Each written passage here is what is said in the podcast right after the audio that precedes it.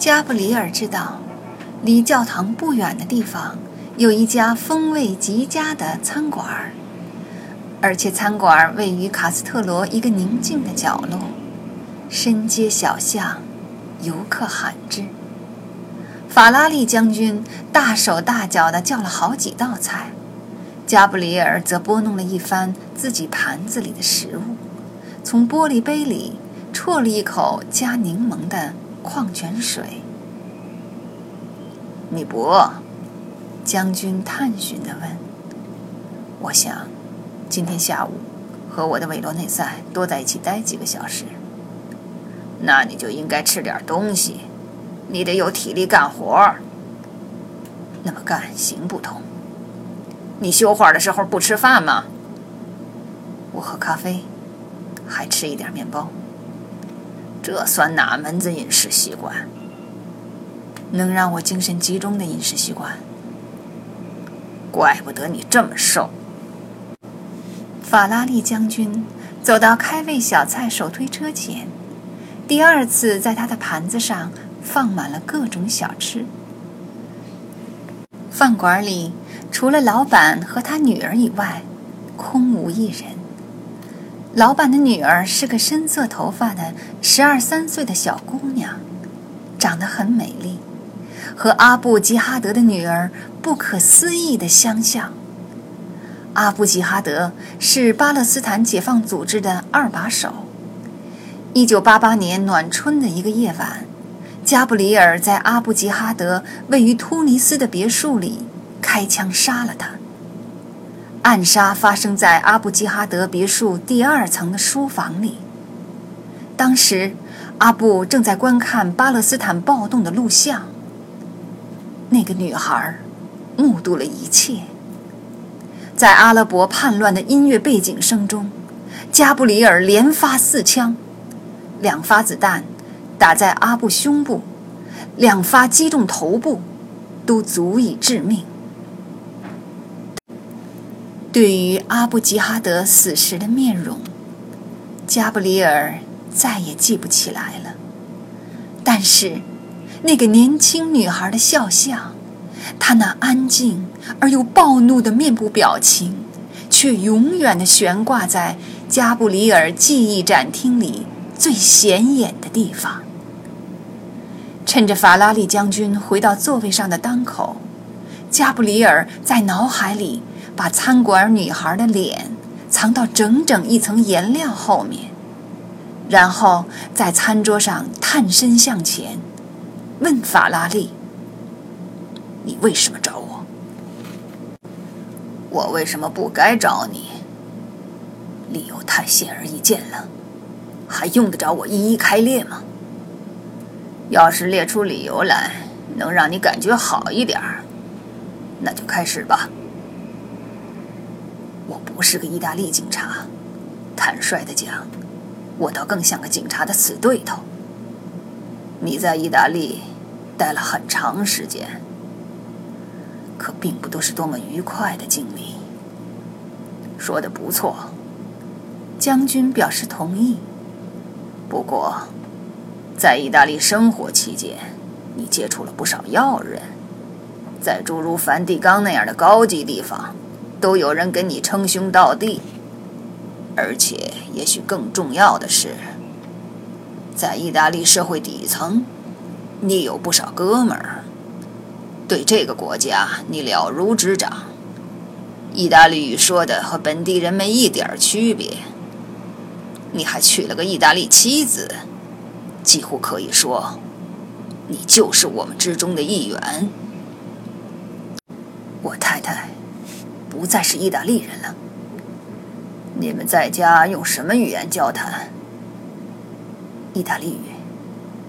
加布里尔承认道：“就是在以色列，你们之间也用意大利语交流。”加布里尔点点头。那咱们还争什么？将军陷入了沉思。这也许会让你感到奇怪，他终于说：“不过，当一幅画失踪，或者一个人被害的时候，到底谁在幕后指使，我多半能猜他个八九不离十。我们出钱养着一百多个线人，我们窃听的电话线，侵入的电子邮件信箱，比美国国家安全局掌握的还多。艺术世界罪恶的那一头，只要有一点风吹草动，就会惹得人们说长道短，议论纷纷。就像你谈到反恐活动时用的那句词儿，“亮点来了”。那这回呢？没人说一句话。这说明什么？这说明杀害 Jack Brasso 的凶手十之八九不是意大利人。能推测出来他们是哪儿的人吗？不能。将军慢吞吞的摇了摇头说。但是凶手的残忍程度令我担心。干我这行的，这辈子见过太多太多尸体，可是这一具死尸与众不同。他们对 Jack Brasho 的折磨简直是……将军渐渐压低了嗓音，然后说：“中世纪的酷刑。”可现在。你却让我来对付这么丧心病狂的人。你懂得怎么照顾好自己，这一点儿给我印象极深。加布里尔没理会将军的恭维。我太太怀孕了，我不可能丢下她不管。我们会密切关注她的。将军压低嗓音又补充说。我们已经在关注她了，知道意大利政府在暗中监视着我们，这感觉可真不错呀。你不是早就知道你们肯定会被监视的吗？是不是？当然是。我也这么想。再说，A 伦，我这也是为你好。你的敌人可不少。而现在，你想给我再添一个？将军放下手中的叉子，若有所思的注视着窗外，神情颇有点像贝利尼的名画《罗雷丹总督肖像》的画中人。真够讽刺的。他停了一会儿，说：“怎么了？”像你这种水平的人，竟然选择住在贫民窟里。我不真的住在贫民窟，住的够近的了。将军说：“这里的街坊们都很不错。要是你问我，这个地方的街坊邻居是威尼斯最好的。这里到处游荡着孤魂野鬼。”加布里尔瞟了一眼那个年轻女孩。我不信鬼。将军用餐巾轻轻抹了抹嘴角。你想让我怎么干？把你自己想象成是我的一个线人。你的意思是，潜入到艺术世界的地下交易市场去，查出是谁杀了 Jack Brasso？剩下的交给我好了。要是我调查了半天，还是两手空空呢？我坚信你不会一无所获。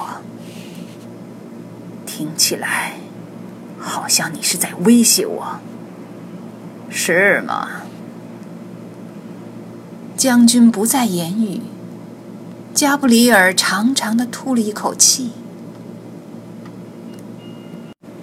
我需要几样东西，比方说，常规信息。加布里尔回答：电话记录、信用卡、电子邮件、互联网浏览历史和他计算机硬盘的拷贝。将军冲着自己的公文箱点点头。箱里都有。他说，还包括我们听到的任何有关他的流言蜚语。我还需要去看看他的别墅和收藏品。